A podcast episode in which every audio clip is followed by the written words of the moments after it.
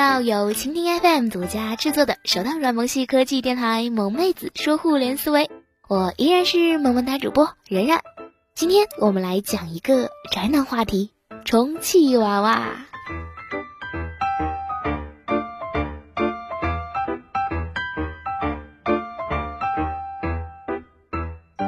中国的充气娃娃市场到底有多大呢？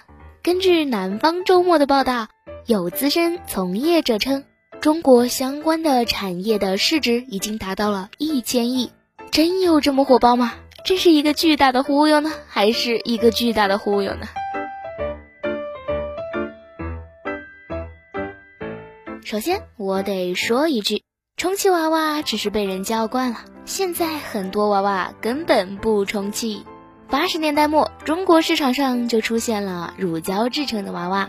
到了九十世纪，娃娃的头发和皮肤质感已经与真人非常接近了，脸型可根据女优定制，而且还采用了耐热的材质。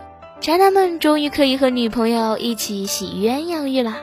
而现在有一些高端货，甚至有体温、有体液，还能在黑秀之前跟你看看星星、谈谈理想呢。如果在某宝搜索充气娃娃，搜索显示有超过五万件宝贝。再看价钱，最便宜的还不到一百元，形状嘛类似人形游泳圈，请自行想象。价钱再往上走，几百几千的也有，上万甚至几万的也有。比如日本 OT 公司的产品，制作精美，细节丰富，是广大娃娃爱好者心中的殿堂。当然，价格也非常可爱。所以说啊，不管在哪个行业，都是一分价钱一分货。所以那些在知乎上提问为什么充气娃娃实际都那么丑的人，怪你自己贪便宜喽。其实充气娃娃看起来是个新鲜产业，但背后隐藏的却是一个非常俗套的伦理问题：未来的人类会爱上机器人吗？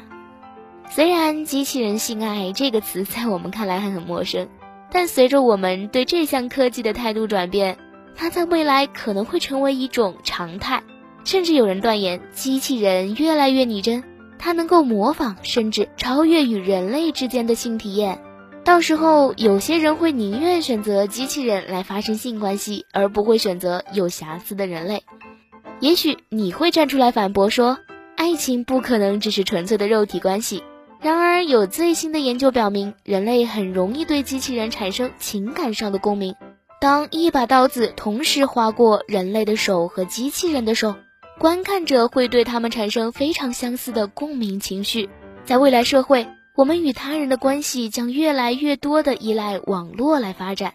调查显示，日本年轻人已经开始抵触真正的性爱和亲密关系，虚拟女友的业务前景似乎一片大好。别的不说，你还记得《生活大爆炸》里的 Rage 买了 iPhone，爱上了 Siri 了吗？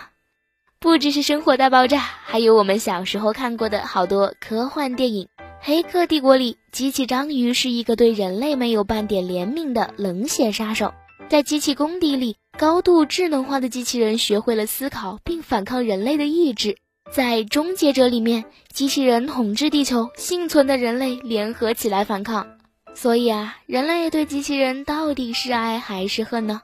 是期待还是害怕呢？其实，在机器人科学界一直存在一个争议颇多的恐怖谷理论。一九六九年，一位日本机器人专家提出，通常情况下，人形玩具的仿真度越高，人们越有好感；但当相似度达到百分之七十左右时，人类会突然对它产生恐惧感；当相似度为百分之九十五时，恐惧感达到谷底，所以称为恐怖谷。说白了也很好理解，仿真度很低的时候，人们不怕它，因为知道那是假的；但当仿真度高到一定的程度，人们有时候就会不确定真假，内心产生反感和害怕了。再回头来看看充气娃娃，可能很多商家由于技术和资金的限制，没有办法做到像日漫的二次元美女那么精致好看，但你至少不用担心陷入恐怖谷，开心就好喽。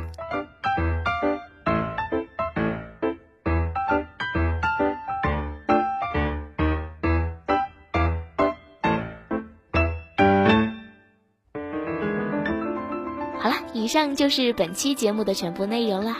如果您想了解更多有趣、更新潮的话题，欢迎订阅萌妹子说互联思维。我是萌萌哒主播冉冉，我们下期节目再见吧。